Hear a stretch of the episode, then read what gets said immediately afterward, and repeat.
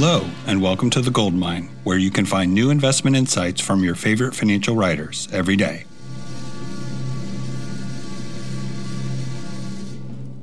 Hi, I'm Blair duQuesnay, and this is Asset Destruction.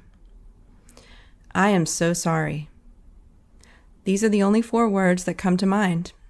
I don't know what else to say to an investor who's been sold a load of garbage by an insurance agent. I can no longer keep quiet as I witness this silent epidemic of bad incentives, high pressure sales tactics, and the destruction of investors' hard earned money.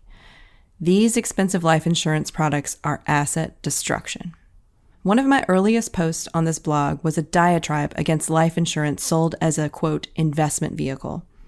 It was one of my most widely read posts, but it drew a lot of hate mail and trolling from life insurance agents. I'm embarrassed to admit that I have shied away from further criticism of the life insurance industry after that experience.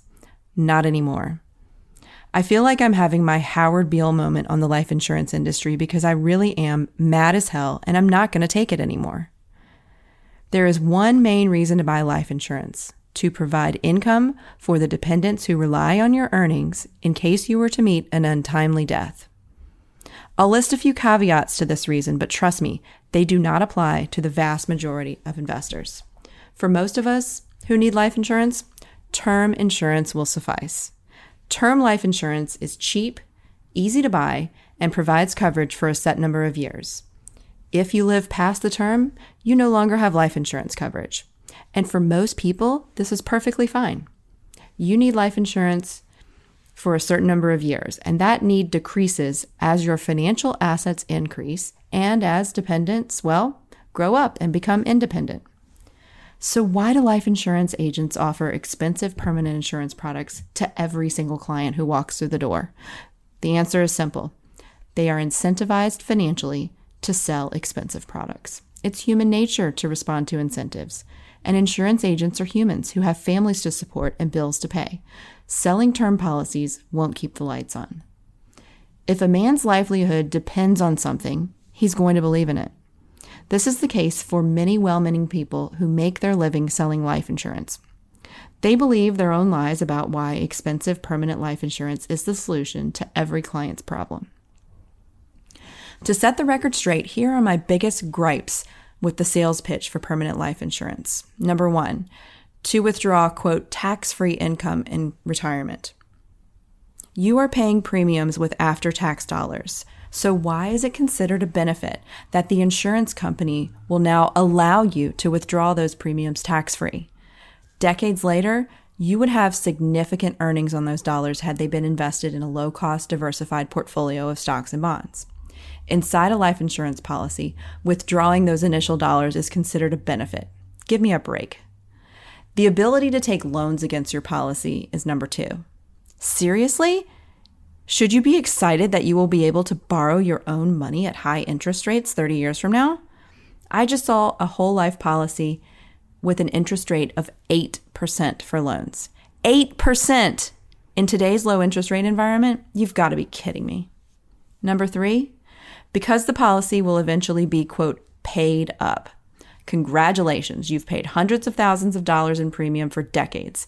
Now the dividend on your cash value covers the relatively cheap cost of your death benefit. Whoop de doo.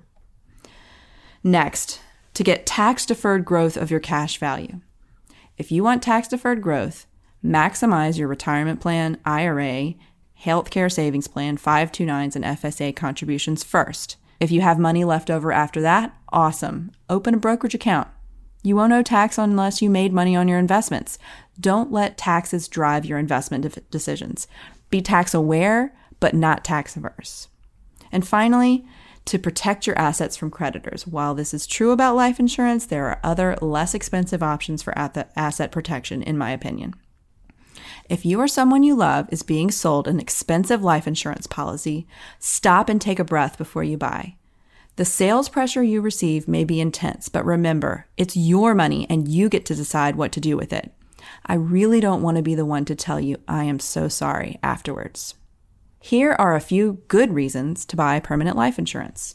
You have a large estate, larger than the federal estate tax exclusion, which in 2020 is 11.58 million for an individual and 23.16 million for married couples. And you want to use life insurance to fund the tax that your heirs would owe. Or you live in a state with a lower estate tax exclusion and you want to use insurance to cover that. Perhaps you own a business with partners, and if something were to happen to you, you would want liquidity for your partners to purchase your shares in the business from your heirs, or vice versa if your partner were to die. Or you have a child with special needs and you need to ensure a minimum bequest to cover their financial needs beyond your lifetime. Or you desire long term care insurance, and when evaluating your options, you find that a permanent life insurance policy with a long term care rider makes sense for you. And finally, some of you may actually be required to obtain life insurance under a divorce decree. I've seen it happen. I know that I haven't covered every reason here. This is a blog post after all, not, not a book, but consider the fact that very few people need permanent life insurance and think very hard before deciding you're one of them. Postscript The world was very different 20, 30, 40 years ago. The estate tax exclusion was much smaller. It was 600,000 for individuals and 1.2 million for married couples.